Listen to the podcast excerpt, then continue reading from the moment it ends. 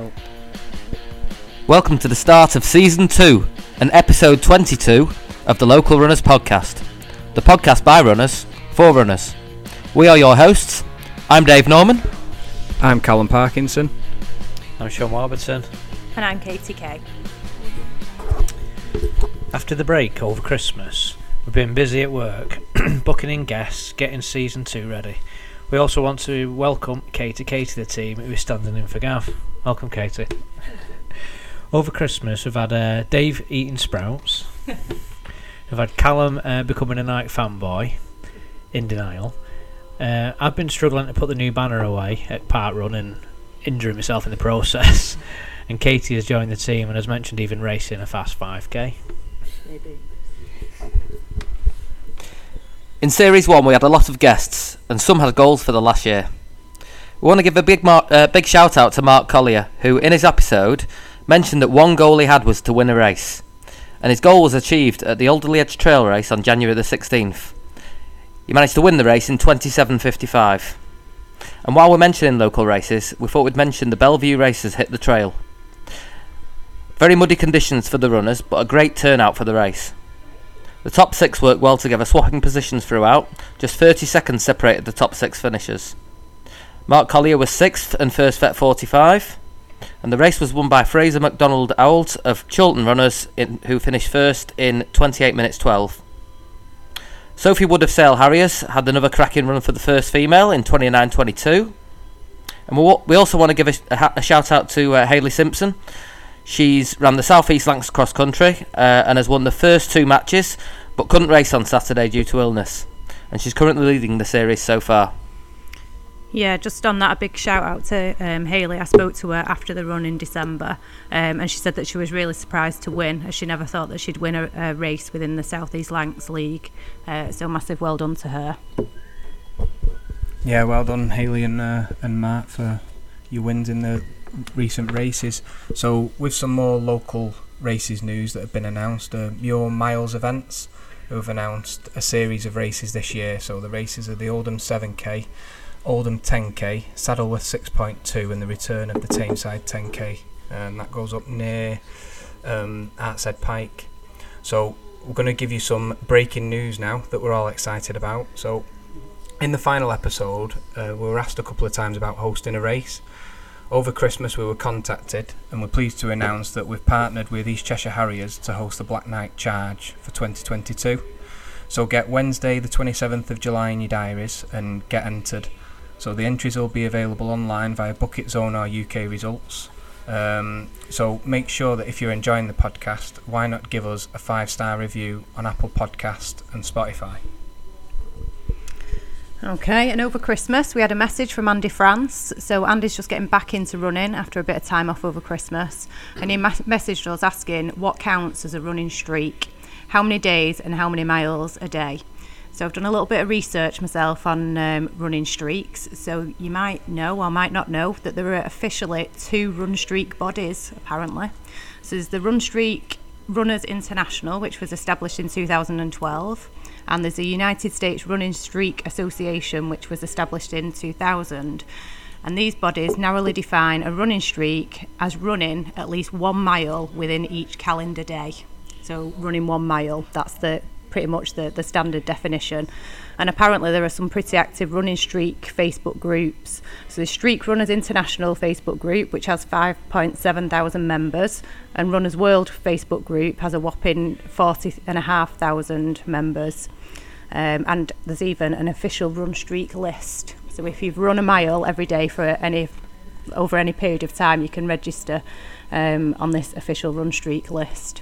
So the current record of active runners, so those that are still alive and carrying out that run streak, the current record is held by John Sutherland from the United States, and he's on 19,878 days, which is the equivalent of just over 52 years. So running every day for 52 years. In the UK, we've got the active run streak leader is Jim Taylor with 10,617 days. So that's 29 years of continuous running. So I know locally we've obviously got the local legend Ron Hill, who ran at least a mile every day for 52 years and 39 days. That was 19,032 consecutive days, which is just incredible. And we've got Mark Collier, who is on just over 1,500 consecutive days now. So a bit of work to do from for Mark to catch up with the winners, but obviously Mark could register on the official run streak list, so I don't know if he's on that. But quite an interesting topic. So I don't know what you guys think about kind of run streaking. I know I've run every day so far in January, so I'd consider that a run streak. But I'll be glad to give that up come February. So I don't know what everybody else's thoughts are on that. Yeah, I think. How old's the guy who's the current record holder there then? Do we know? He's in his 70s. Yeah, I think he was 71. Unbelievable, isn't it? That. I remember watching an interview with Ron Hill, and someone put that question to him about, we understand that you've run at least a mile every day for so many years, and he said, I get pretty annoyed when people say that, because he said, I very rarely run just a mile. Yeah. He said, I've only run like a mile when I had my car accident and when I've had injuries and things like that. He said, I would see it as being more than that, you know what I mean? Yeah. So he saw it as being more than a mile, really. Yeah. He ran after surgery as well. He did. Yeah. Was it bunion surgery? Yeah, even so, I don't know. I mean, so I think the official definition does say a mile, but I think, like a lot of us have said, you know, it's quite easy to do a mile, isn't it? So, but again, I don't know. I've done, like I say, I've run every day in January, and I've made sure I've done at least 3 miles, because to me that's a run. I wouldn't consider a mile really to be a run. No. I guess it depends on, everyone might be different as well, so a mile to some people might be a challenge in itself, so that's good if that's what I remember when we spoke to Mark, he said about 5Ks is minimum, didn't he? Yeah. Oh, that's interesting then. Yeah, I'd say, well, obviously I'm not part of the governing body, but I think if I was doing, not yet, Mark will be on there soon. I think I'd probably say that if I was actually going to do a run, probably minimum a 5k, so 3 a mile. But like I said, I'm not part of the governing body just yet. Get people to get in touch and let us know what they think. I think 5k, me, it's about right. 5k a day is a run streak. Yeah, that'd be my view anyway. I know, but massive kudos to these guys that have done what they've done. It's unbelievable, isn't it? Because I've had days in my life where I've not even walked a mile, I moved. I think with Mark as well, because he was close to, I think it was a race that we were going to, and he weren't well, and then I messaged him after, and he said, oh yeah, I got out and I just did a 5k and I proper pushed it to I think it was Dewsbury in 2020. But Dave, what are your thoughts on it? Yeah, I mean, just going back to Ron, I spoke with Langford Ron about this, and I know it was another irritation of his that people often recognised him for the streak rather than his running achievements, and yeah, I think that was a little bugbear of his, that he ran all these fantastic times, probably one of the best runners the world's ever seen. People remembered his streak rather than his performances, but yeah, I've never really sort of measured my most consecutive days running. I wouldn't know what my longest streak was. If I was to measure it, I'd probably go along with Ron and say a mile a day. I think that's reasonable, but to be honest, I never get my kit on for less than 3 mile. No point in getting your kit dirty for less than 3 mile. I always think, unless you're doing a double run day. Yeah. Even then I'd probably do a minimum of 3 mile for a run. Okay, so now we're going to move on to our training. So even at Christmas, we haven't stopped racing as they've been coming thick and fast. We've had Christmas Day park runs, Ribble Valley 10K. Brass Monkey Half Marathon, the Turnmoss Handicap, Manchester League Cross Country, South East Lancs Cross Country, and the North Lakes New Year Half. So plenty to keep us all occupied since the end of Series 1. So I'll kick off. I've had a bit of a breakthrough since we ended Season 1, probably over the festive period. Saw a real upturn in form, and I'd say probably performing better than I performed for probably 4 or 5 years really. Just managed to get some consistency together, got over my COVID that sort of really struggled after that in September, and I've got quite a long streak of running together now after without injury. It's probably the longest stint I've had without injury for some time, and it's certainly that consistency's starting to show in my training now. So yeah, it all really started to turn round on Christmas Day. I went to do a park run. Wasn't really any intention of going there chasing any time. Just thought it'd be nice to go there and have a run with my brother over on Christmas Day before we go around to the folks' house. There was a bit of a stellar field there, and a few quick lads who sort of can run under 15 minutes on a good day. So I thought, well, you know, we'll have a go, and we'll try and stick with them for as long as I can. And ended up only finishing 10 seconds behind the winner, but more importantly, I say winner, first across the line because it's a park run. But more importantly, I ran 16:02, which was my fastest park run for a good few years. Not the quickest of courses either at South Manchester in the winter with the underfoot conditions around the lake. It was a little bit slippy. So yeah, that was a big step forward for me, particularly the guys I was very close to. And then I ran a little handicap event on Turn Moss near Stretford on New Year's Eve, and that went just as well, if not better. Apart from a little fall I had at the start, so I fell over just before the start. Managed to hit the deck quite hard, wind myself, got up, and a bit of adrenaline started chasing the runners that had set off ahead of me, and managed to cross the line in fifth place, which meant I think I set off. Maybe 30. I think I was the 38th person to set off, and pulled through to fifth. So, yeah, and was overtaking people who, you know, set off a good way in front of me, who'd actually been beating me in some of the cross countries earlier in the season. So, that was a big positive. And then I moved on to the Manchester League Cross Country finally. So I'd done match 2 and match 3 in the Manchester League.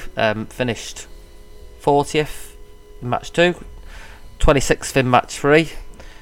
Went to Tatton Park. Sort of a lot more confident after those two races. I think the big difference was I was able to go off a little bit quicker, because in the first two matches I kind of had that feeling that I wasn't fit enough to go off at a good pace and hold it without struggling, whereas I thought I can afford to take a bit more of a gamble here and go off with the front runners because I've got the fitness to hold it now.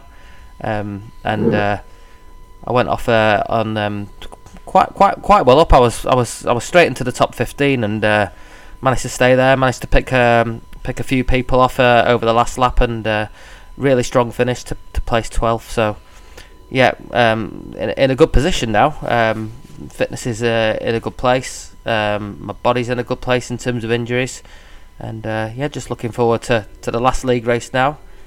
The other point of note before I hand over to Callum was that I that 12th place placed me first in the vets category in the Manchester League, and it actually now means that I'm leading the overall series in the vets in the Manchester League. So one more to go, and hopefully I can wrap it up and end up with on top. So yeah, all good. Callum, do you want to give us your update? Yeah.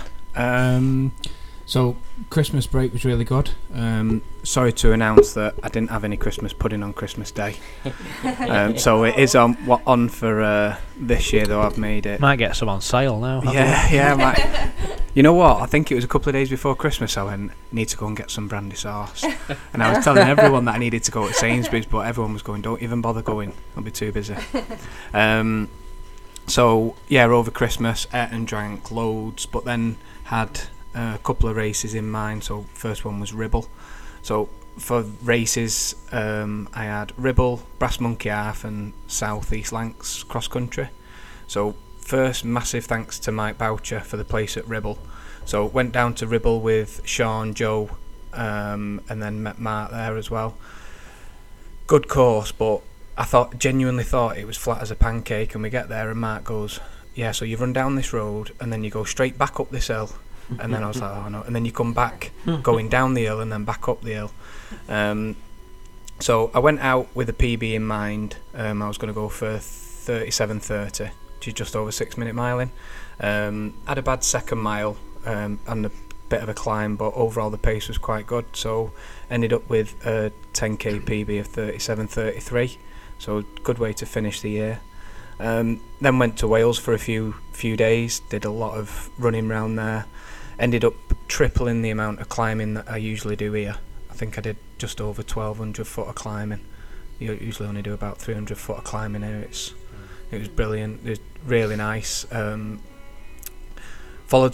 lost, followed some directions of locals, ignored them, then got lost again, and then ended up in an active quarry and had to jump over a few streams and over fences, so got in a little bit of trouble there.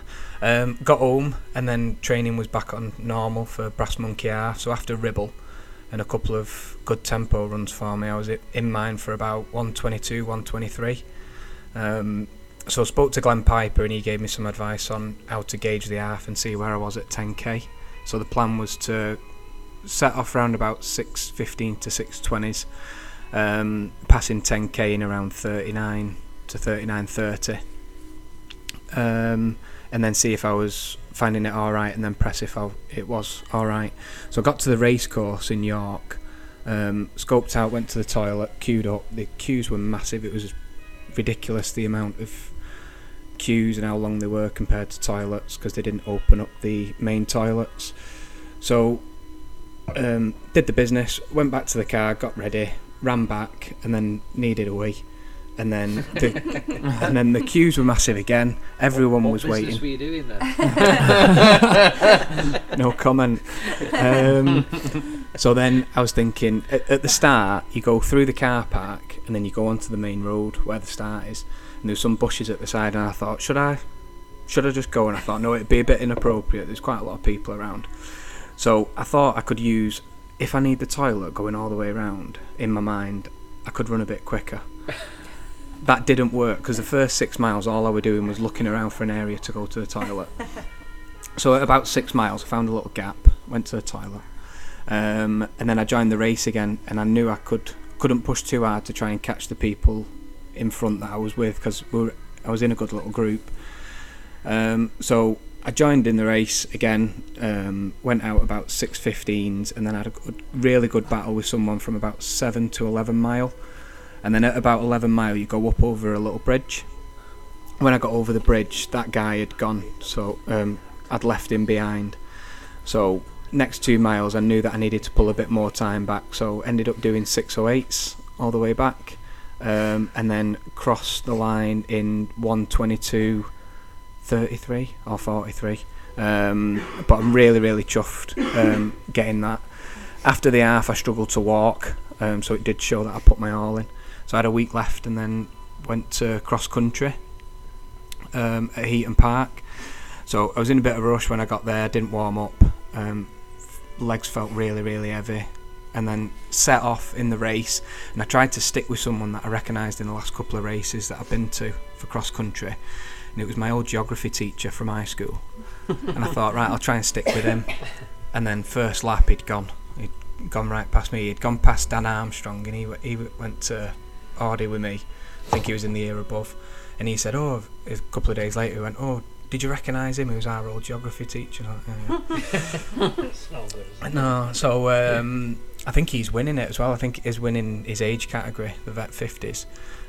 So three laps later, I was really happy to get over the line in 38.30. Lots of cheering on from Katie as well. Got some good pictures. So for now, it's training towards the Trafford 10K in March.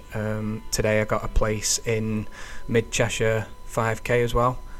So looking forward to that. And I was contacted by Great Run for pacing a couple of their events. So I'm pacing the 140 at Great North Run, and I'm pacing 45 minutes at Manchester 10K.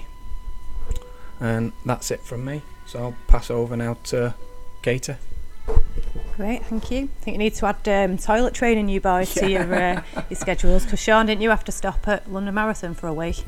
It's the biggest challenge I've run in for me, that. It really is, you know. It's not good having to stop for a wee, is it, mid-race though?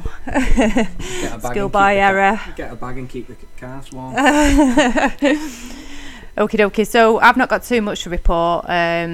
Since we last recorded, I've just done the cross country at Heaton Park as part of the South East Lancs League. So on the 18th of December, in that race, I finished in 7th place in 33.41. So I was quite pleased with that, because back in October, I finished in 14th place, 35.26. So a couple of minutes up on that one. So I was quite pleased with that. And then just last weekend, 22nd of January, we did the third race, and I finished in 6th place. And that was in 31.59.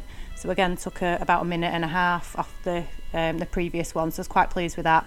It's quite a tough course, isn't it? I think you'll agree, Callum. Yeah. But yeah, I feel like I'm finding my feet with that. I like kind of being in the mud and up the hills. That's my kind of thing. So yeah, I do enjoy that. So there's one more left in March. So try and get a PB on that one. And that's it from me, really. I'm just trying to get myself together ready for Manchester Marathon in April, but I'm kind of doing a bit of a mum plan, as I'm liking to call it at the minute, because I've not even pulled a proper running plan together at the minute. I'm just doing what I can in between, you know, busy lifestyle, but I'm getting there. I've done 50-mile weeks for the last few weeks, and a couple of long runs. So although I've not got anything officially on paper, I'm getting there and building up. So yeah, that's me. Well, did you know that I've just checked the results now. Did you know that you're first in your age category? I didn't know. For South East Lancs. So you're at... There you go. So benefits of being old.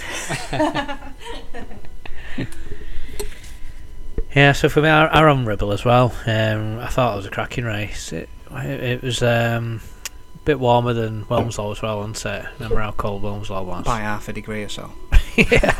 Yeah.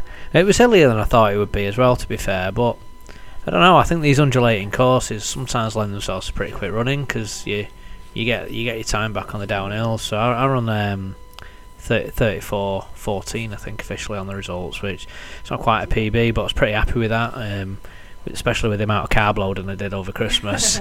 You know, carb loading for an ultra just to run a 10k, and it went okay for me. We got held up a little bit at the start. I don't know if you experienced that. It was a really congested start as well. Yeah. I think I started a little bit further back. I was with Gav Brown, and he was a bit further back as well. I think he said that he struggled a bit to get going. Yeah. So I think my second mile was really probably too fast, probably like 5k pace. And I was trying to pull it back a bit, and I was able. You know, sometimes you pay a price for that, but yeah, it was good. I enjoyed that race. And I was pretty pleased with my time there as well. And then I went off to the lakes for New Year, which we do every year, and I ran the North Lakes Half Marathon, which is an undulating course again. I think it's in its 4th or 5th year now, that race, and I've just missed one basically out of them since I've been going.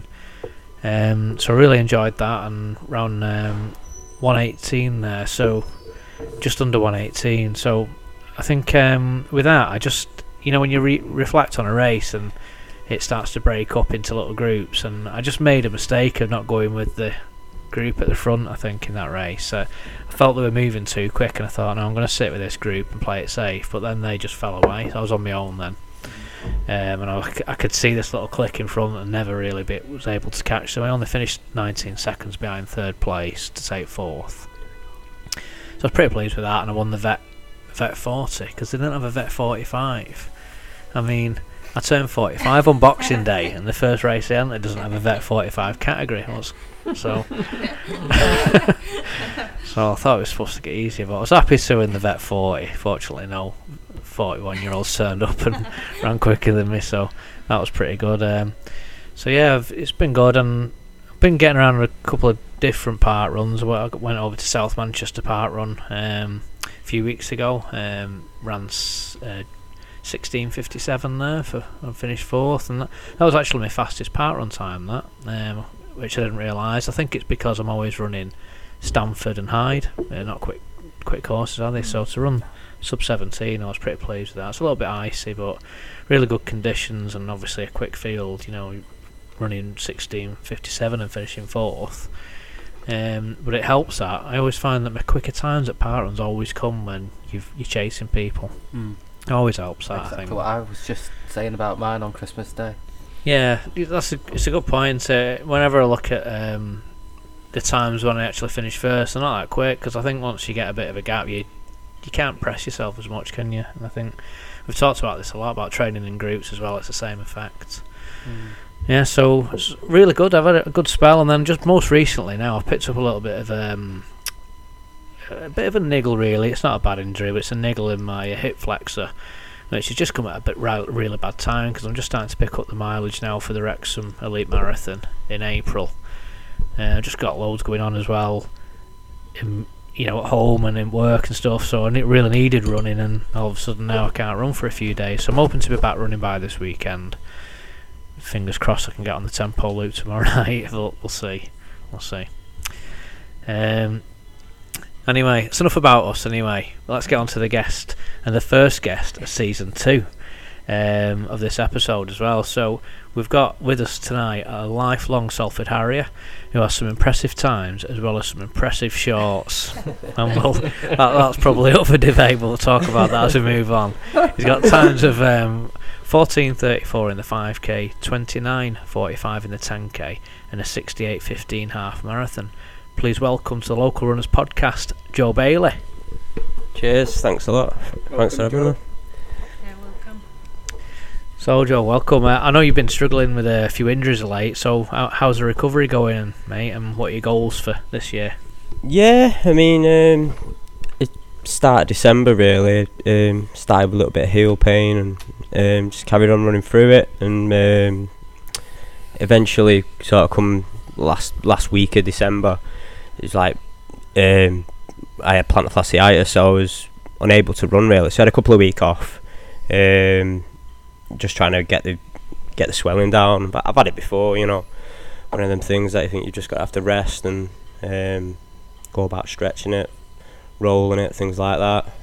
So yeah, I've had a couple of bouts of the shockwave therapy, which has helped quite a lot. I had that last time I had it, and it seemed to go away after four sessions. So 2 sessions in, I'm feeling like it's on the way out now, and gradually building the running back up, and probably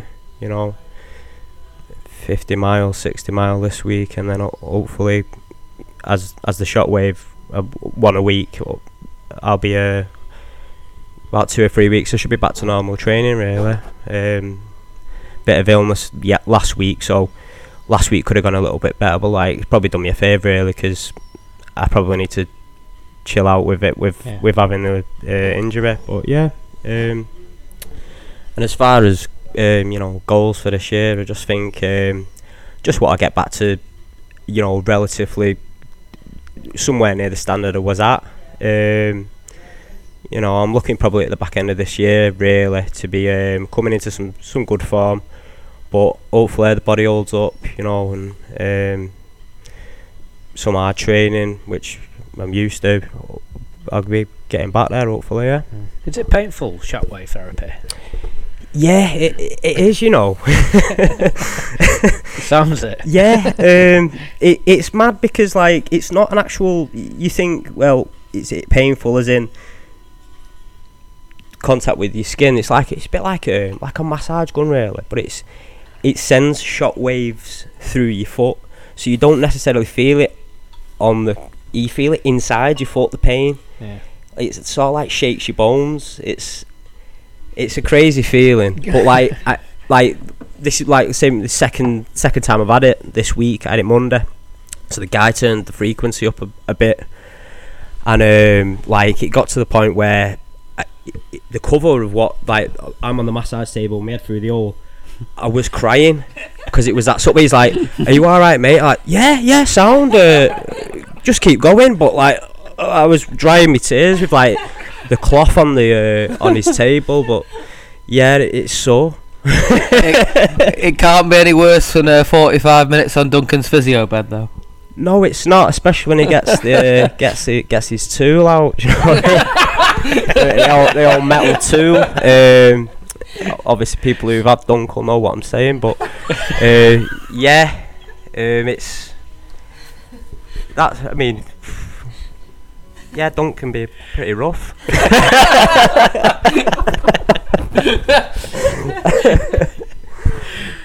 Oh. Moving on quickly.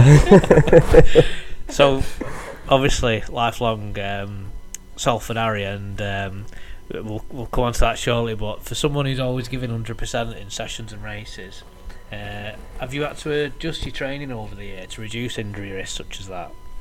Yeah, I think sort of over lockdown I sort of realised that, you know, I couldn't, what I was doing and what I have done really since I've been in running is, you know, 3 sessions a week, which, you know, is still a plan now, but everything around that was pretty hard as well. Like, you know, there'd be me double days, like I'd be doing 5 in the morning, say on a Monday I'd do 5 in the morning, probably low 6-minute miling, and then on my way home from work I'd do 10, and I could be doing like 5:50s, and it was like, at the time it felt, you know, everyone says that, you know, it felt doable and it felt easy, but you know, it doesn't, you're lying to yourself, because I think, you know, the stress that you're putting your body under, and that's on a Monday, don't forget, on a Tuesday, you know, you're doing that in the morning, then you're at the track on the Tuesday night, so you're just constantly, you know, battering yourself, you're not giving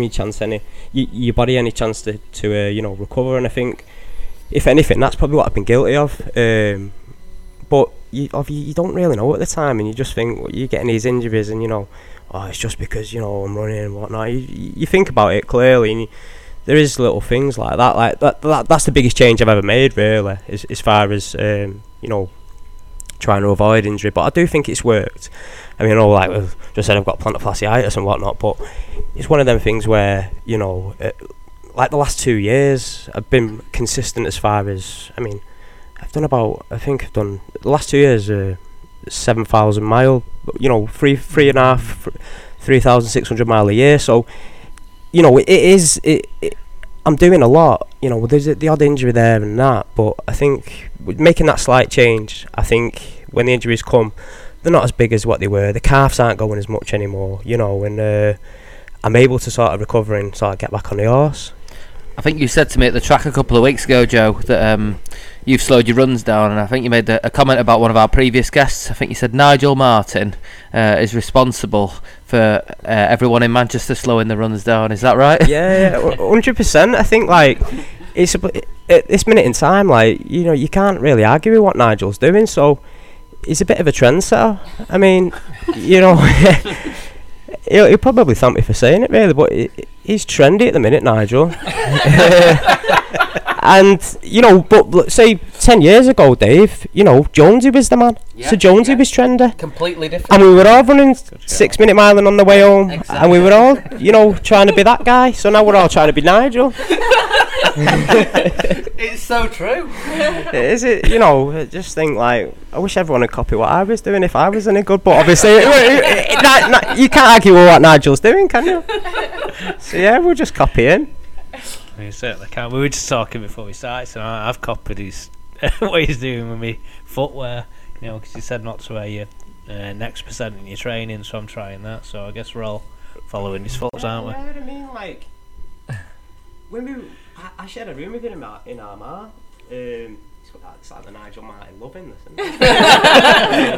Me and Gavin Hill, we did the Armagh 5K. Sorry, the mic cut out then, but yeah, I shared a room with Nigel and Gavin before the Armagh 5K. And morning of the race is like, it's a late race. It's like 8-9 o'clock at night, and. I remember Nigel just saying to Gavin, like, you know, you're not having another coffee now, Gav. The race is at 8. Well, the good time to have this next coffee is 6-7 o'clock. So I'm thinking, he's winding him up here. It's not, you know, he's probably just having him over, like. But come 6-7 o'clock, Nigel's got the all the brewing paraphernalia out, and he's brewing up for. I've had a brew, Gavin's gasping for a coffee, and we've all nailed these pretty strong coffees, like, you know, and I mean, Nigel's going to run sub 14, so if you're going to race at 8 o'clock, make sure you have a coffee at 6. Yeah. Don't have one before it. Yeah. And that's what I've took from Nigel as well, as his pace, his coffee time, perfection. Yeah. This episode's sponsored by Starbucks.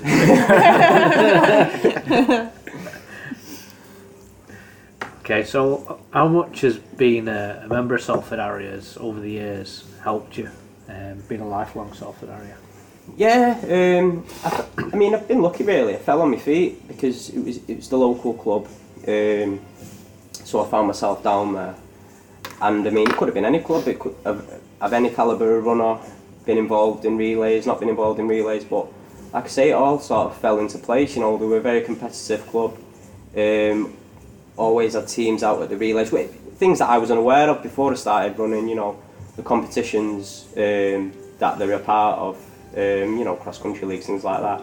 I didn't actually know these things were available. I mean, obviously these other clubs don't put teams out at relays, you know, don't have teams at Manchester League, cross country, these type of things. So I think because Salford was so, you know, firing on all fronts as far as competition wise concerned, as soon as I joined the club, I was getting involved in all these competitions, you know, trying to get in these teams for relays, things like that, straight from the off.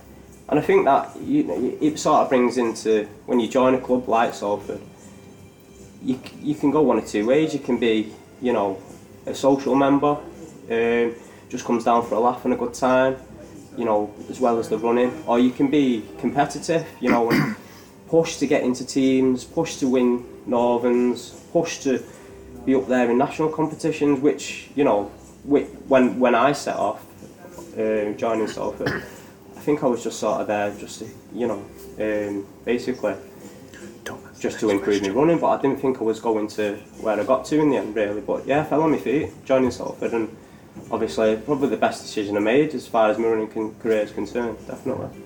So. Okay, so on to some listener questions. So I've got a few questions in from Michael Harris at Hyde Village Striders. So he's asking, what's your hardest and most enjoyable racing distance? So I know Michael is an ultra runner, so we would obviously prefer to run a 50k than a 5k any day. So what would you say, Joe? Yeah, I think I've done various distances from, say, like 3k to half marathon. I think the hardest for me personally, 3k on the track.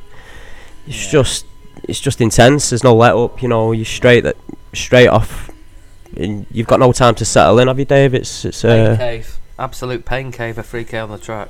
Yeah, you know, you're off and you're just looking at that lap counter going down, but you've not got any time to settle in, and you're just going. Yeah, so I would say 3k is the hardest distance. Yeah, definitely. What about most enjoyable? Most enjoyable. I mean, if you're putting yourself through it, is anything enjoyable? My favourite would be 10k, but best 10ks I've run, you know, I ain't enjoyed them until I finished, until I stopped the watch, and I've loved them. But yeah, so yeah, 10k, I'd say I enjoy the most. I think that's a great point, that actually. You know, when you're actually in it, it's not enjoyable, is it?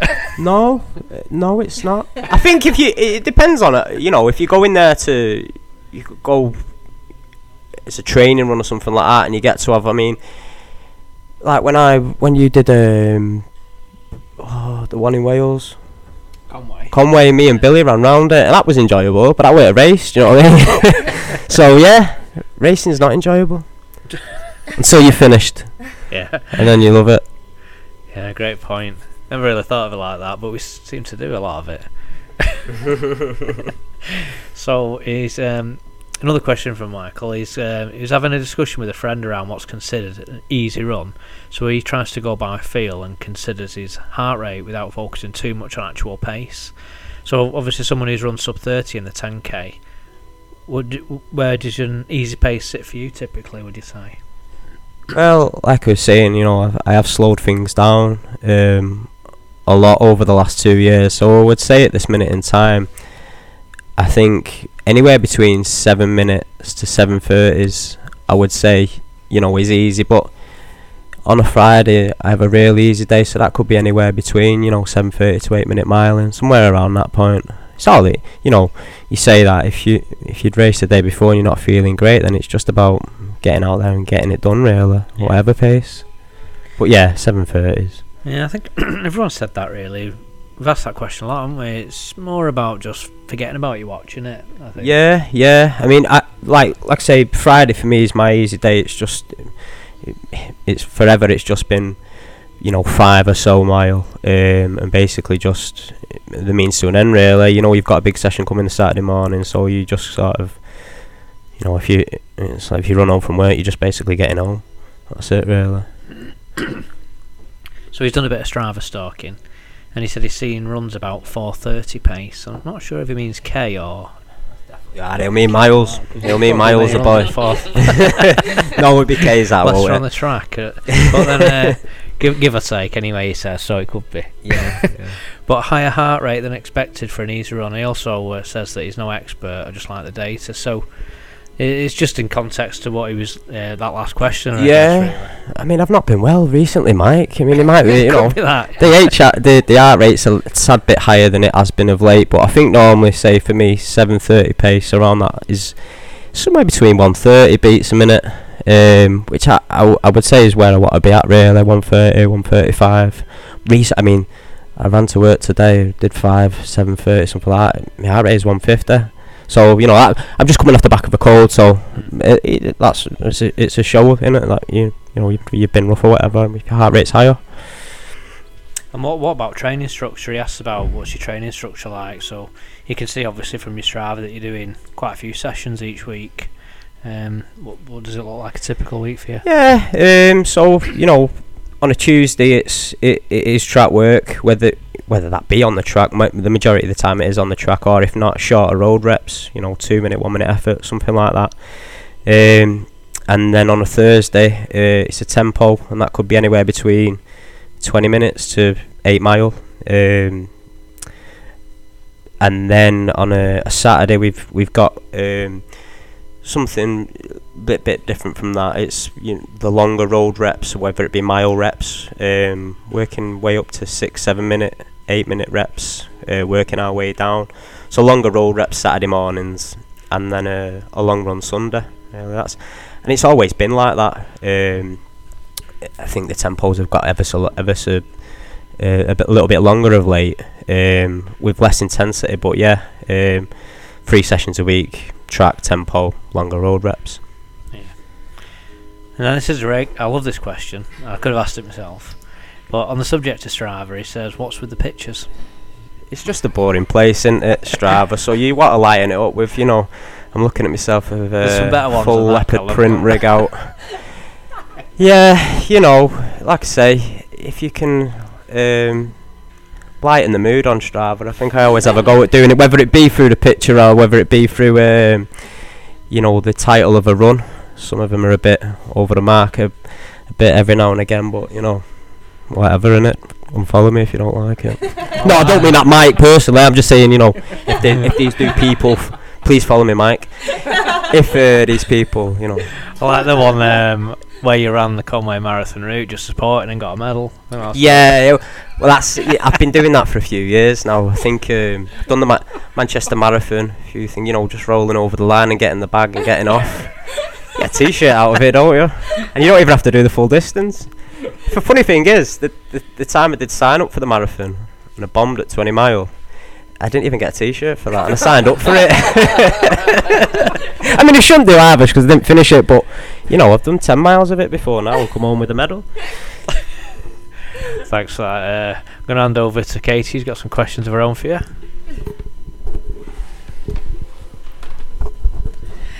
Thank you. Okie dokie, so obvious shoe and food questions from me. So what's your favourite running shoe, and do you wear different shoes for different distances and different terrain, and if so, what are your recommendations?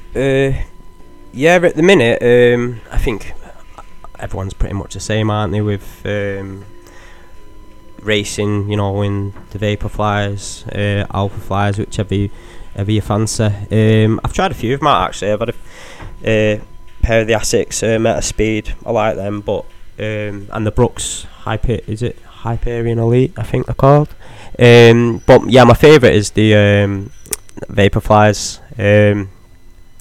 So yeah, and as far as, you know, running on my easy runs, I do. It's a bit like Nigel, this. You know. I do like running in Altras, and that's not because that isn't Nigel runs in Altras. I promise you. Nigel fan. I love it. You're gonna get done for stalking here. Yeah. No, I mean I've struggled with. I've got wide feet, so you know I've had a Morton's neuroma removed from my foot before now, so I like now. Whether it be Nike, I always wear the wider fit shoes. So all my easy miles are done in mainly Altra, if not Pegasus, Nike Pegasus, but wider shoes again. So yeah, just a way of looking after my feet really. Fab, thank you. And what's your go-to pre-race meal, so the night before and morning off, and what do you tend to eat after a run? Morning of a race, I don't really tend to eat a lot. Get up, say,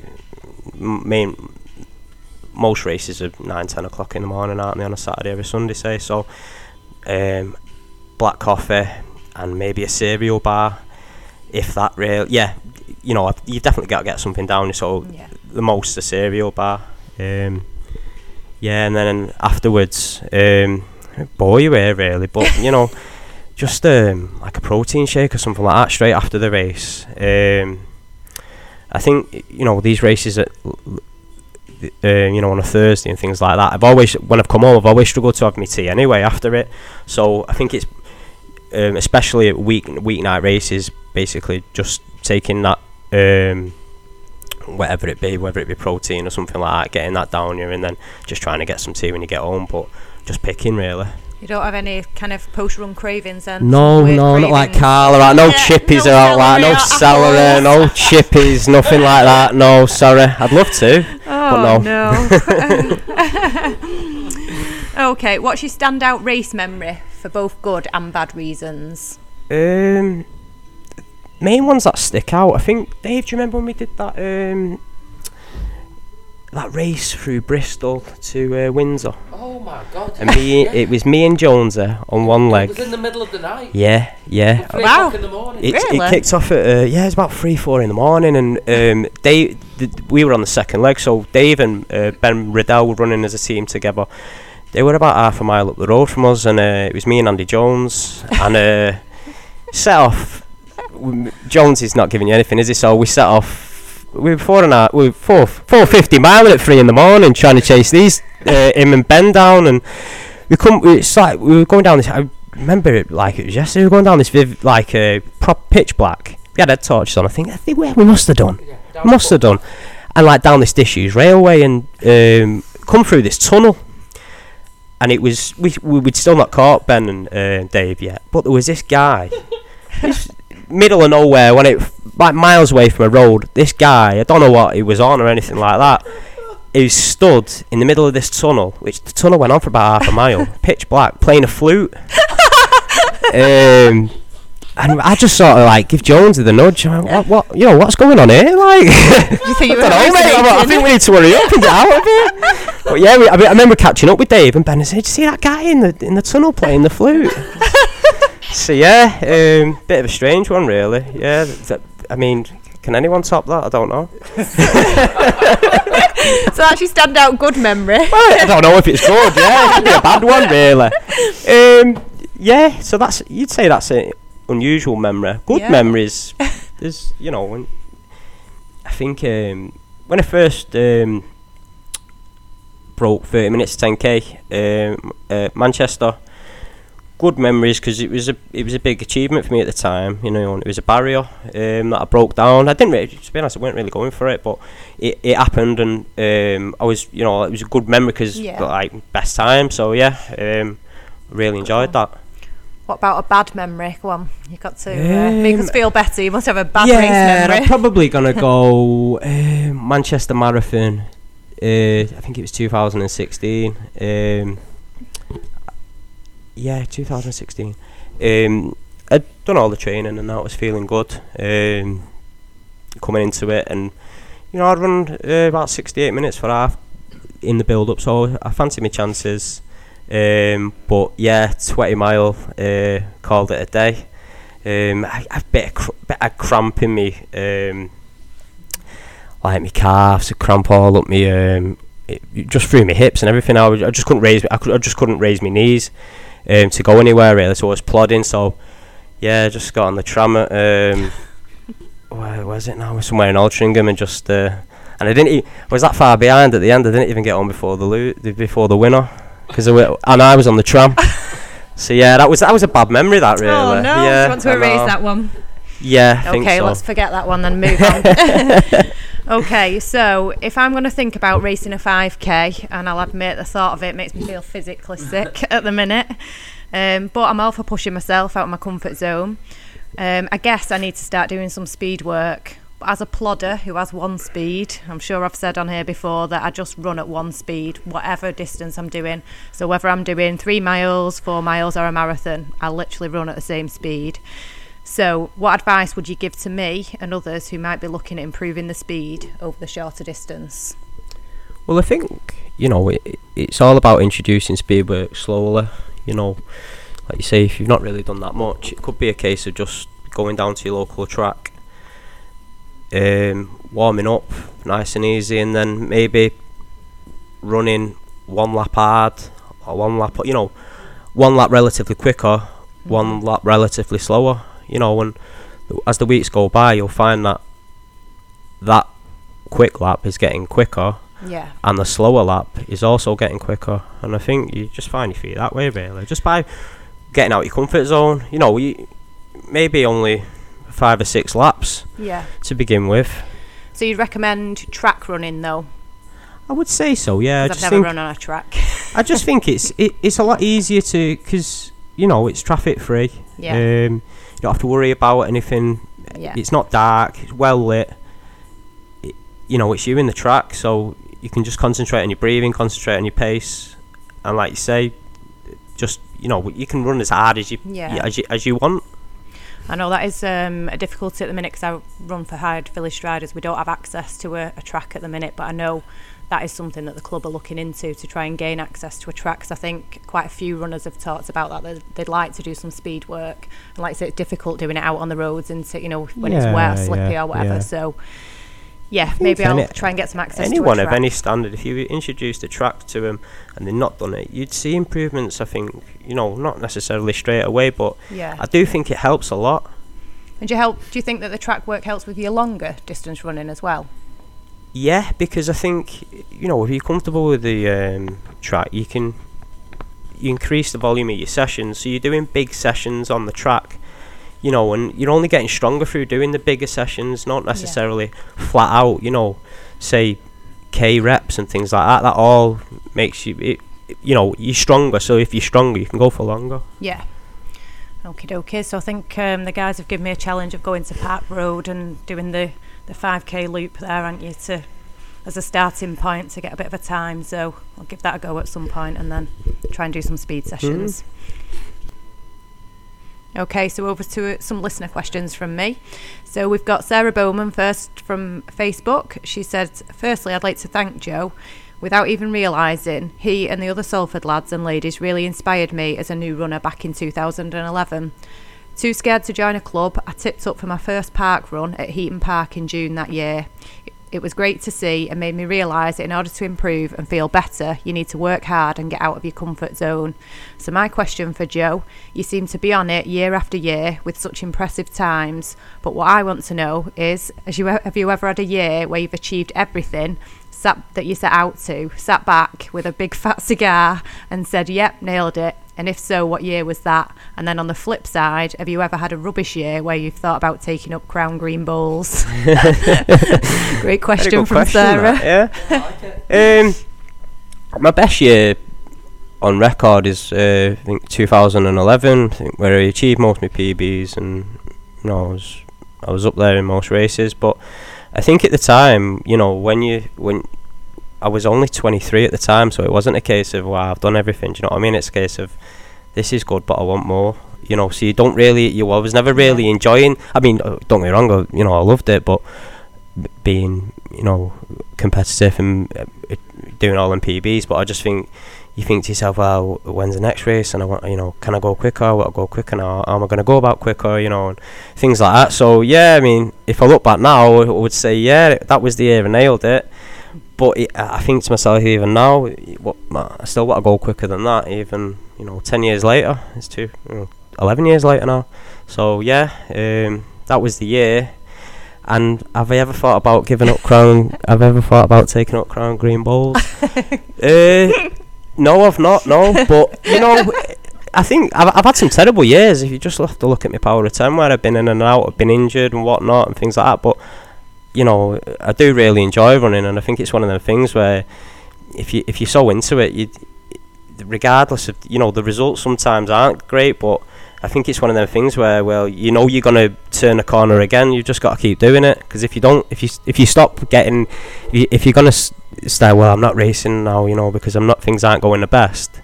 It's a, you know, it's a long road back that way. So yeah. Yep. So no bowls to come then. Not just yet. Not just yet. Brilliant. Excellent.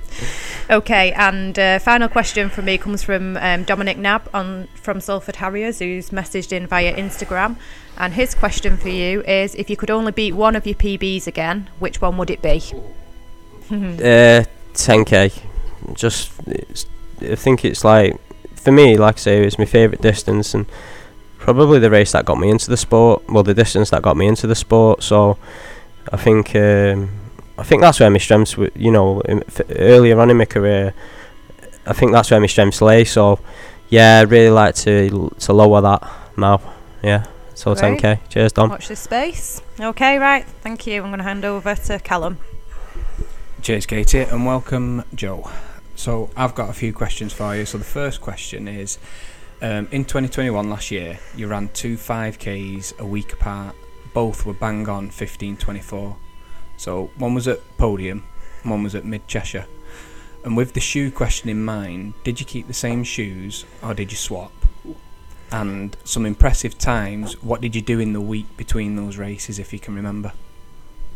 Yeah, I think I wore Vaporflies on both occasions there. I remember the races now, yeah, because they were very close together. And at the time, I was just sort of like, you know, trying to get. I'd done I think the previous months I'd been at the Sale Slizzer and not really got many good results there. You know, I think I did the full series, if not maybe missed one. So the times were sort of, you know, they weren't there. I was struggling to break 16 minutes. So you know, a little bit more training, a little bit down the road, and obviously, you know, Podium and Mid Cheshire are both very quick courses. So just a little bit fitter than I was a couple of weeks before it, and you know, things were starting to go then in the right direction. So yeah, probably. And I think at that time, when was it? It was summer, that, wasn't it? So they wouldn't have been. I wouldn't have been doing much in between anyway. I think I'd have just sort of like, you know, put me and him getting both of them. Probably. To be honest, I'd probably have liked to have gone quicker then later on, but you know, it's one of them things, isn't it? But yeah. Smashing. So in 2011, you mentioned before 2011 was probably your best year. Mm-hmm. So I did a bit of power of 10 stalking. So you smashed sub 30 for a 10k twice, once in Manchester and then once in Cardiff. And after knocking on the door for a couple of years, how did it feel to get that sub 30? Yeah, it was like I say, it wasn't really the plan, I don't think. I remember it was I did Trafford 10k in March. I think I ran 31 minutes there. Then I did Salford 10k the month later, April, and I ran 30:15. And training was going a lot better then. And I remember a couple of weeks out from Manchester 10k, I was always going to do it, but I remember my coach at the time, Bob Merrill, after one session he went, you know, I think you've got it about you now to sort of like, you know, break for, you know, you might hopefully you can run 29:55, something like that. And I was thinking to myself, because at the time, like, I'd not broke 15 minutes for 5k, although I'd run pretty well at Salford. I was like, well, you know, to run sub 30, you've got to obviously run two sub 15 minute 5Ks, and I've not done it yet.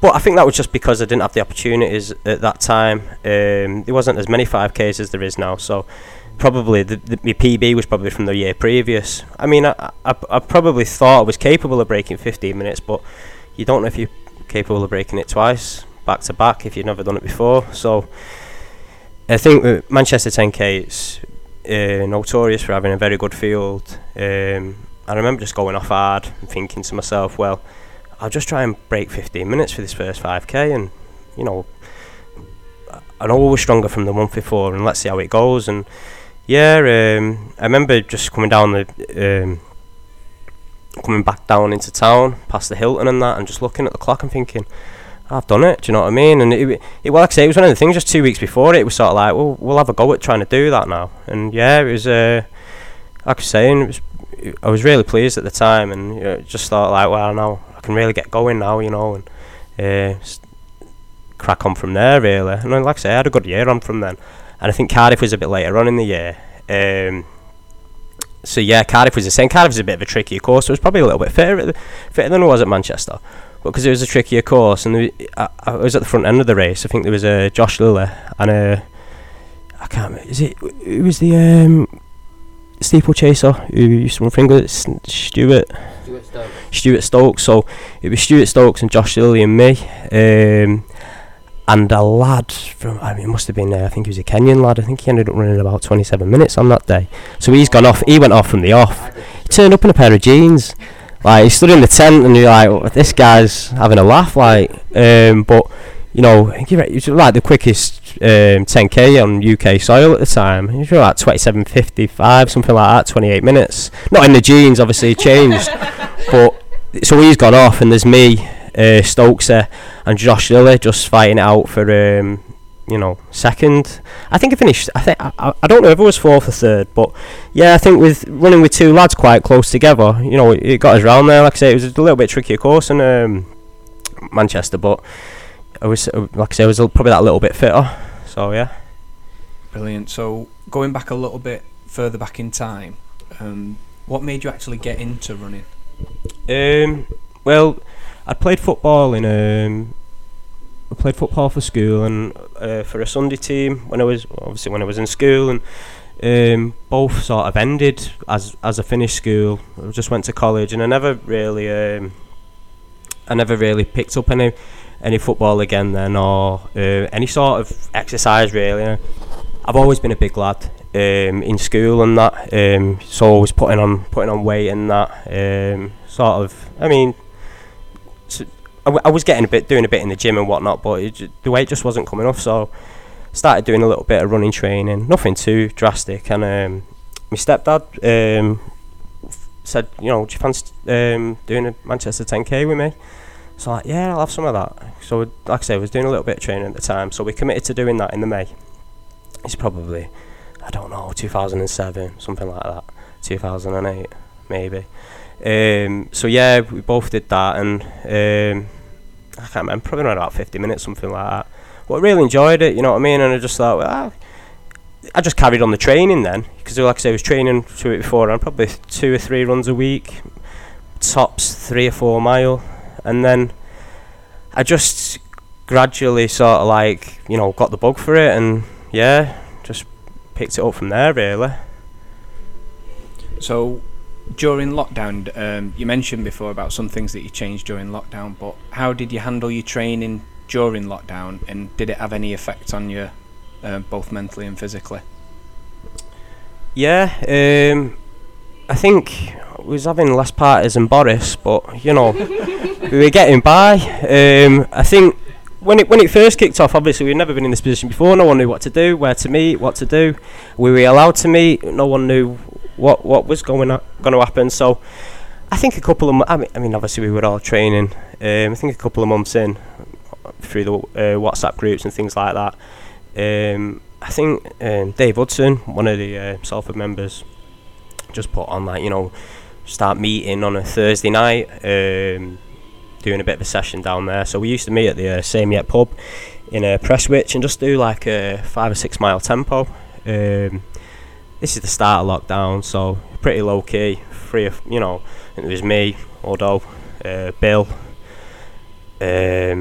couple of lads joined us later on, like some Matty Brocklehurst, people like that, Adam Sladovics, and that gradually just started to become the thing then. So we also used to meet on a Thursday and do this loop round Heaton Park from the pub.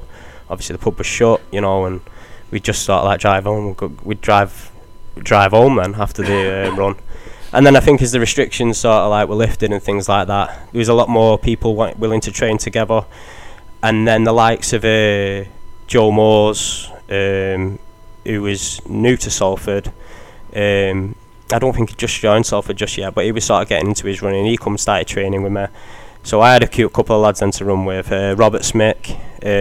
So, you know, from then Thursday we organised to do things on a Saturday morning round Bowley, which is local to us, and then sort of road reps, because everything was short at the time, so we were just sort of like what we tried to, you know, wherever we started, we'd just come up with loops. And I think that's where we come up with the, well, not myself, I don't know who it was to be honest, come up with the loop round Greengate, which is now the tempo loop on a Thursday. I think we, that come about just through like wanting to do mile reps or something like that, because it's just short of a mile. So if anything, there was a lot of positives during lockdown. I think we found a lot more loops, more you know, different routes to run through and that. So, you know, we just did what we could do, and I think we come out of it pretty well. I think we were all pretty motivated. We all got through it all. You know, if anything, I like to race a lot, not a lot, but you know, just to keep myself sharp. I wasn't as sharp as what I'd have liked to have been, obviously, because I wasn't racing. I think it's one of them things, you know. It's just, but as far as I'm concerned, yeah, we did pretty well. All of us, majority of the North Manchester lads from Salford, stuck together and trained hard. Oh, good. So Gav can't be with us tonight, so he sent us a couple of questions. So the first question is, do you miss the 6-minute mile in everything days, or do you enjoy, or are you enjoying the slower, steady running days now? I do. I think I do miss them every now and again, because I think you sort of get, you know, it gets the blood pumping and that. Put your headphones in and you just, you know, batter it really. For, you know, however long it is, 5 or 10 mile. It's not. You know what I mean? It's not good for you. But you know, it's now better than coming home and thinking I've battered that there. But yeah, probably do miss it now and again. I mean, I do turn it on every now and again, you know, maybe get down to 6:30, something like that. But like I say, nowhere near what I was doing, and obviously Gavin knows, because we go back quite a long time. So yeah, do miss it a bit, Gav. So he also says, in Armagh, we saw the Nike Vaporfly 4% and jeans combo in the bar post race. Do you think you'd get away with that now down at the local? No, and that's terrible behaviour, and I'd like to go on record that wasn't me. Oh, Gavin, do you know what I mean? It's a pair of Steve McQueen's and the Vaporflies. Terrible. You know, every time you go to the bar, you're putting miles into the shoes, so... And at £250, you'd be scared of going to the bar, wouldn't you? So, no good, Gav. Finished. So, his last question is, who's the biggest talent you've ever trained with? I think it would be quite tough to narrow down, so how about you give your top three? I'd like to name one candidate as far as lads I've trained with over the years, and I'd probably say Carl Hardman's the most talented athlete I've ever trained with. I think with Carl, you know, you knew what you were getting every time. Whether he'd go missing for 6 months, and if the Northern Cross or it was the road relays or something like that, and he'd start to show form about a couple of weeks out, and you thought, here's Carl's, you know, this is doing his usual trick, comes to the relays and he nails it. And I think, you know, for whatever reason, his majority injuries, I know he was lack of motivation at times and what with Carl, but yeah, as far as I'm concerned, I think Carl is mega talented athlete, and you know, I think he can even now he can still achieve a lot more than what he has done on paper there, you know, with his PBs and that, because I do think he's definitely got the ability to go even quicker, you know, later on in life. Nowadays I'm down the track on a Tuesday with Duncan's lot, and you can see a lot of the younger Salford Harriers, you know, 17-18 year olds doing the same type of sessions as what we're doing, and you think to yourself, well, you know, these kids are, they could be going places pretty soon, really. Like, you know, Sam Hopkins, there's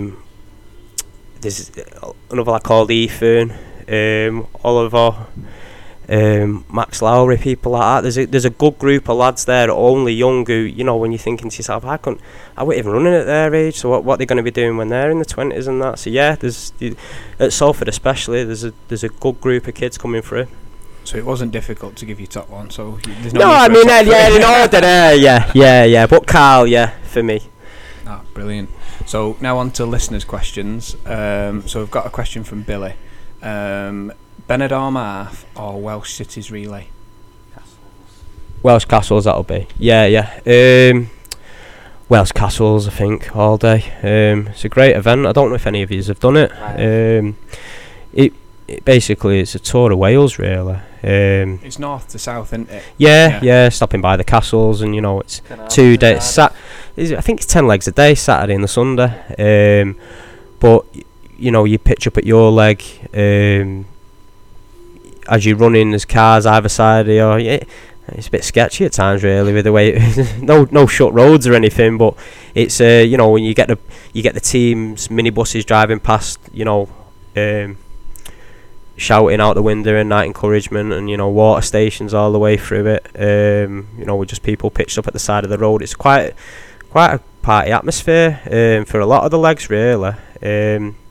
And see, always, I mean, we've not done it for a few years now, organisation and things like that, but you always used to get the weather down there as well. It was always a good day. I think it was normally June, or maybe July, actually. The weather was always good, and like I say, yeah, it was a quality event. But I think a lot of organisation, not only from the people who put it on, but also from our team managers and whatnot, it is a big ask for it to be done constantly, but it's something I'd like to do again, definitely.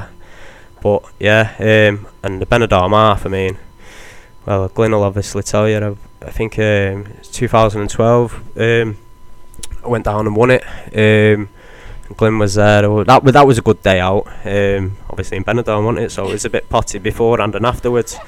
Welsh Castles all day. And then last listener's question for me is from Luke Wordsworth of Salford. So he said, who's Joe's favourite Bluebell HQ or local runner character? Is it Mickey Pearce? It's not Mickey Pearce. Or it's not his dad either. Savnek. I'd say it's the lad who pitches up with the guitar. And the United hat from when they won the double in 96. Doesn't really say much, does he? But he can't play that guitar either. But yeah, Luke, I'd probably go. We haven't even got a name for him yet, have we? So I'll say him, and I'm sure a lot of the lads down there will agree. Bit of an in-joke, that, boys. You think you've got to be a Bluebell stalwart to appreciate that one? But nice one, Luke. Thanks for that, Joe. I'm going to pass you over to Dave now. Cheers, Callum. Okay, so welcome, Joe. Thanks for joining us. So I'm going to start by asking you about your early years. So you've already told us how you first got into running. So you joined Salford Harriers pretty soon after you started running. What made you join Salford, and what do you think it is that makes the club so special? Well, like I say, I did that 10k. And to be honest, I weren't really after joining a club at the time. I just wanted to train, just keep fit. The weight was coming off nicely, and I weren't really up for being competitive or racing. Just, you know, doing the odd race, you know, mass organised ones, and just enjoy my training, really. But my dad was on my case. You know, my dad used to run back in the day. He used to run for Stretford, and a lot of my family on my dad's side, you know, been associated with Stretford, which is Trafford now. So they were, you know, you should find a club. And I remember my granddad just saying to us, you know, Salford's a local club, you probably should go down there. And I was like, no, just, you know, I'm alright, I just want to train on my own, I'm fine. And so eventually, I think everyone might have to sort of do something with it. I got myself down to the Bluebell on a Thursday night, and remember going for my first week down there, going for a run with Dave Lockett. a legendary Salford Harrier. And yeah, he took me on a few decent runs over them first few weeks, and joined the club, and I think Saddleworth 6 was my first race. So yeah, like from there, the rest is history really. I think just a few things fell into place with my granddad putting it on to me, and you know, all that people mithering me to join a club. I fell right at my feet. And you mentioned your coach Bob Merrill earlier. So Bob started coaching you fairly soon after joining Salford, I believe. Bob had great success with Andy Jones, and I know when you started training with Bob that Andy was also training with you. So how much would you say that the way Andy trained and raced had on your own training and racing? I'd say a lot of it really. I think, you know, when I first started going down to Heaton Park on a Saturday, I think Ben Riddell, me and him joined at the same time, so we both went down together a few times, and the likes of Carl, you know, Jonesy, Jason Ward, I think Matt Shaw might have been there as well. A few of them lads, all running hard together, and you just thought, wow, this is crazy. These boys is, you know, serious. And I think, you know, after a few months, you sort of eventually, you know, I was nowhere near him at the time, but you just sort of get more of a view as to, you know, what they're all about and what makes them tick. And I just Jonesy was like, you know, physically, obviously you can see by his times and what he's achieved over his career, he's a great athlete, but mentally he was just so driven. I think everything was just, I wouldn't say it was intense, but you know, the man knew what he needed to do and where he wanted to be, and I think it passed on. For me, I just embraced it all and just thought, wow, you know, this guy's, you know, he's been really successful, and I just fell into place behind Jonesy and just watched what he did really, and just sort of followed his, you know, his ways. And I think it did me the world of good. You know, obviously what we were doing was put on by Bob, but Jonesy was the leader of the group, and you know, he led by, I wouldn't say he led by example as far as vocally, but you know, what he was doing on a Saturday morning in Heaton Park, it was something to be, you know, in awe of really at the time. So I think we all sort of took a bit from Jonesy as to how you train. Yeah, and just watching you and Ben racing, and not just in your early years but now as well, I can see, you know, a lot of characteristics of Andy Jones in the way you guys race. You know, you're always pretty quick to commit in the races and get yourself up there, and that was definitely something Andy used to do. Yeah, I mean, like, I think, especially on the, like I say, on a Tuesday night at the track, Jonesy was never scared of taking it on. You know, whatever fitness we were all at the time, as Jonesy was getting quicker, as me and Ben were getting quicker, Jonesy still wanted to be at the front of that group. He still wanted to be leading it out, and it sort of passed on into the races. So you were turning up at a race, and you're like, right, I'm at the front. I want to be at the front here, and I'll dictate what goes on. And I think you know, like Jonesy used to say, go hard or go home, and basically that's what he did, didn't he? You know, he went hard and he went home. But, yeah, you know, what an athlete, yeah. Okay, so let's touch a bit more on Bob as a coach. Tell us a bit about Bob's coaching style and why you think it works so well for you. Yeah, I mean, I think when we first joined, like, obviously Andy was doing the marathon, so a lot of these sessions were gauged towards the marathon. You know, your 5, 6 by a mile, 8 by a K. These type of sessions were sort of for the longer distances, but for whatever reason, it seemed to work for me. It seemed like a lot of lads my age were maybe doing shorter reps and not probably getting the results that I was getting, but I was sort of near enough doing a marathon build-up with Jonesy, not as far as the mileage was concerned, but as far as, you know, the track session and the Saturday mornings were concerned, I was doing what he was doing, and then he was going out and doing whatever he was doing at London, you know, or whichever marathon he was doing. So I got a lot of strength from them sessions, and I think because the pace was, you know, we were knocking them miles out in like sub 4:40, you know, you get down to about 4:32, 4:33 on a very good day at Heaton Park. We'd be doing 5 or 6 of them. So yeah, there was, you know, there's a lot of speed work in there, but like I say, it was long volume. Does Bob have much input now into your running, or is it are you flying solo, or are you getting input from anybody else? Yeah, Bob's taken a step back, so you know, he's always at the end of the phone from me. We had a brief conversation at Christmas, and we arranged to go out for a drink soon. Me and Bob are still, you know, still regard the man highly. To be honest, what I achieved in running is basically down to how he was as a coach for me and as a person. We appreciate the man very much, you know, and maximum amount of respect for him. But yeah, so more of late recently, I've been getting down with, you know, like I saying, during lockdown there was me, Joe Moores, Robert Smick, we're all training together, and then Ian Grime got involved with us, you know, started putting things on for us on a Tuesday down at Cleveley's, and since then really I've sort of followed Ian's sessions and things like that, and I think the relationship me and Grimey have got is more or less, you know, he can trust me that I know what I'm doing in the week, as far as everything around the sessions, the easy runs and things like that. He knows where I'm coming from. If anything, you know, he's setting me the sessions. He's there. You know, he texts me in the week and whatnot. How are you? Well, you know, especially when I've been ill and things like that, and setting me bike sessions to do on the, you know, in the gym.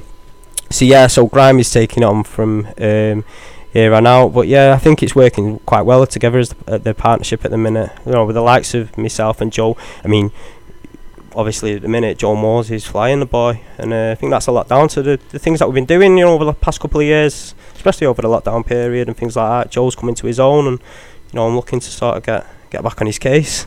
Yeah. When Callum asked you the question about most talented athlete, I definitely thought that you were going to mention Joe in there, because he's got some speed, that boy. But, yeah. He can back it up over on the endurance side. I mean, as well. I think obviously you see him down there on a Tuesday, Dave. You know, the kid has got some major speed. I think as far as Joe's concerned, a couple more years then he'll start achieving some very good times. It's yet to come. Like I've said to Joe, I've never been that quick as you, and you know, he's going definitely in the right direction. Like I say, over the past couple of weeks, he's coming to his own. Yeah, definitely has. So you've run some pretty impressive times, including 29.45 for 10k, 49.18 for 10 miles. But for me, your best performance is a staggering 14.48 for the Heaton Park run, and I believe you've run a similar time on two different versions of the course. So, how much do you think training regularly in the park all those years helped you run so fast on there? Well, yeah, because a lot of the Heaton Park park run takes in, you know, we've got the mile rep on there that we used to do every Saturday morning. We also did a hill and a K session, which takes in the big climb at Heaton Park all the way to the cattle grid at the very top. So just a bit longer than the actual climb. So. Yeah, you know, I think a lot of them, especially like, you know, Ben especially, and Andy at the time, Heaton Park parkrun was like our bread and butter. It was everything we'd done on a Saturday morning, all joined up together. So it was ideal, really. And I think, like you mentioned that time there that I ran. I think you're the only person to have broken 15 minutes on that parkrun. Yeah. And Andy Jones has run it himself, you know, in his heyday. So. Yeah. I remember the morning. It was in November. It was pretty cold, actually. And Stu Robinson was there as well. And I just remember going off and thinking, I know Stu's strong on them climbs, so if I get rid of him early, I might be able to hold him off on the climbs. And I wouldn't say I got rid of him early. After a mile, I probably had about a 10-second gap on him. And I just sort of, I don't know, it was just, everything went to plan, and I weren't even concentrating on that. It was just out across the line, and I thought, whoa, that's something else, that. Where did that come from? Have I missed a loop or something like that? But no, I didn't miss a loop. You can have a look on Strava, do you know what I mean? But yeah, it just all went to plan. And that's the mark of me, really. You say, your best run's a part run. And you think, well, yeah, because you never got it right anywhere else. So when you're injury-free and fully fit, what would a typical training week look like for you?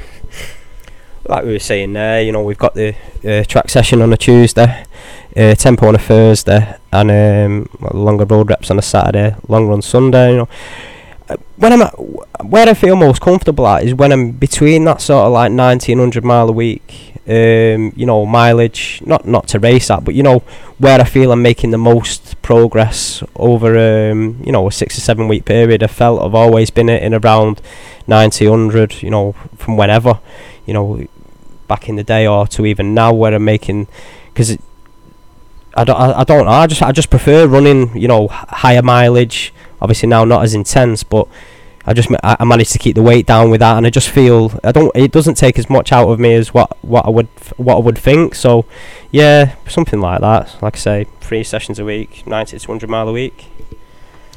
We've already touched on this, and you probably won't thank me for this next question, but you had a go at the Manchester Marathon a few years ago. So how did this pan out, and is there anything you learnt from your experience that you would take into the next one? If you're told, do another one. I won't get on the tram at Brooklands again. I mean, I don't really know for what I'll do another one, because I flirted with the idea of doing one. I did the trick, like I say. I really enjoyed the training, and it's not as if I hated every minute of it. Loved the training. You know, I was getting up to about 110 mile, 150 mile a week, and just thinking, wow, this is like, you know, sustained period of time, you know, 10, 12 week block, you know, with the odd easy week and whatnot. And the training went, if anything, very smoothly. But I just got out there and I just wasn't right on the day for whatever reason. Like I say, I cramped up later on.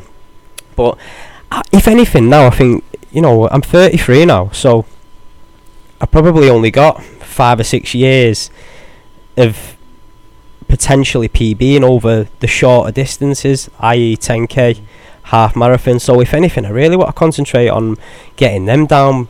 You know, maybe in my 40s I'll have another go at a marathon or something like that, just to say I've done it. Just to say I've actually finished one, which would be nice. You know, getting a medal in the t-shirt and whatnot, but this time for real. So yeah. So yeah, I don't know. Maybe not. I doubt it though. I doubt I'll go back. How many miles did you get done at Manchester? Well, I stopped at 20, but I probably did a relatively decent pace, about 16, 17, before it just come to a gradual halt. So you've suffered a few injuries of late. Do you do any other form of exercise when injured, or do you just rest and take time away to focus on other things? No, I do like to keep active, because like I say, I put weight on very easy, so I've got to be doing something, whether it be getting in the gym and going on the bike. Like I say, and Grimey has been sending me these, you know, a few bike sessions to do, which have sort of kept me occupied. But still, I always tend to just put weight on dead easy.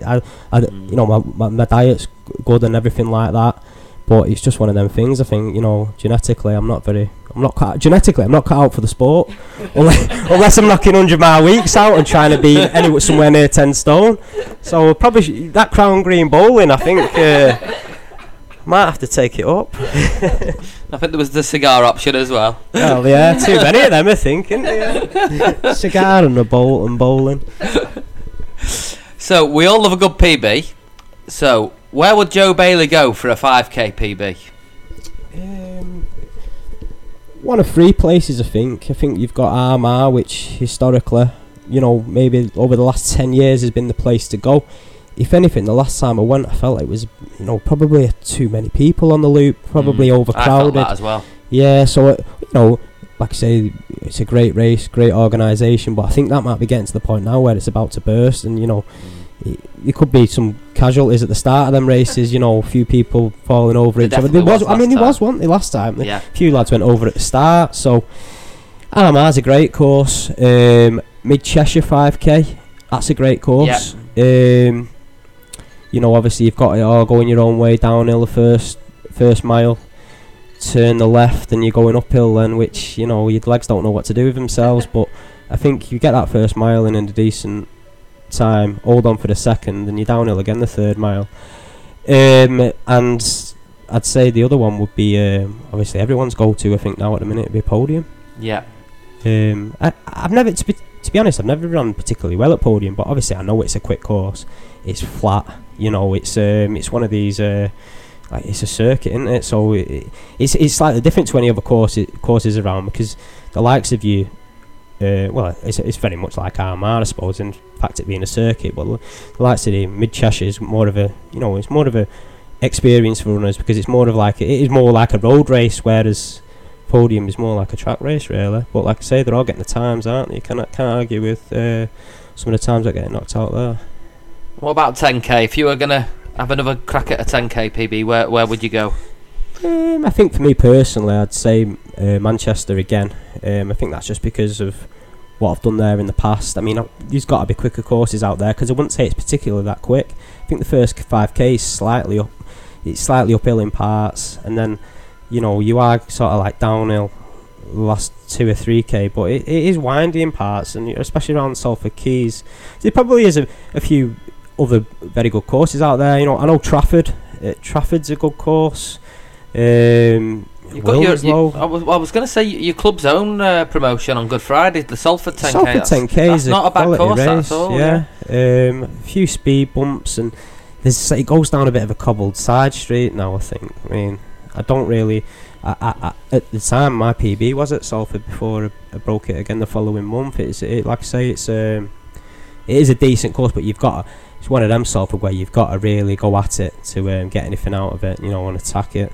But, yeah, and you mentioned Wilmslow as well there. That's I've never done Wilmslow myself, but obviously, you know, from the times what did Clousey run there? Something ridiculous, wasn't it? 28.57, I think. Yeah. And then some boy Callum had a strong run there recently as well. Yeah.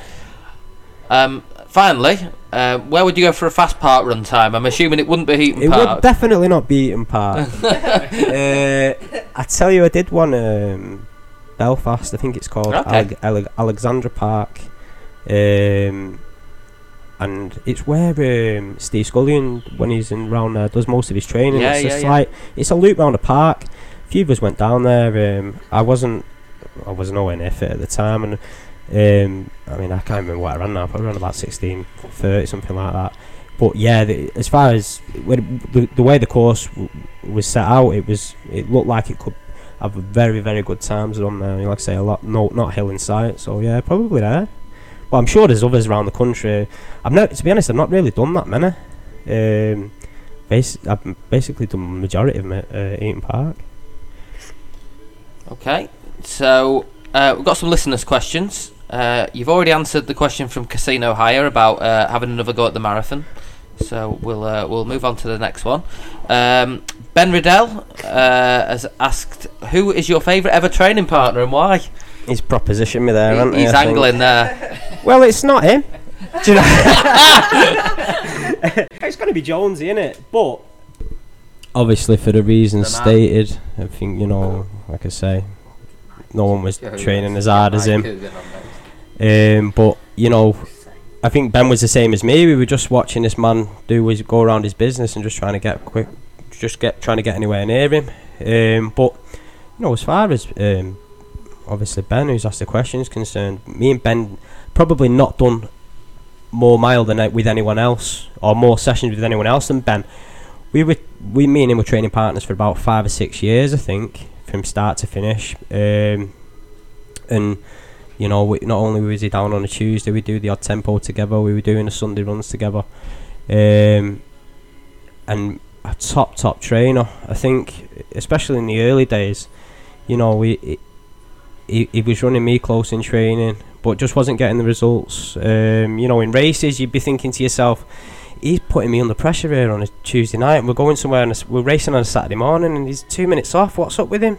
You know what I mean? But I think of late with Ben, I think a lot of people were shocked with the time that he ran at Podium. Been a long time coming. But I wasn't shocked. Do you know what I mean? Because I know what the man's about, and I know what he's capable of, and he's definitely capable. He was capable of that 10 years ago. Yeah.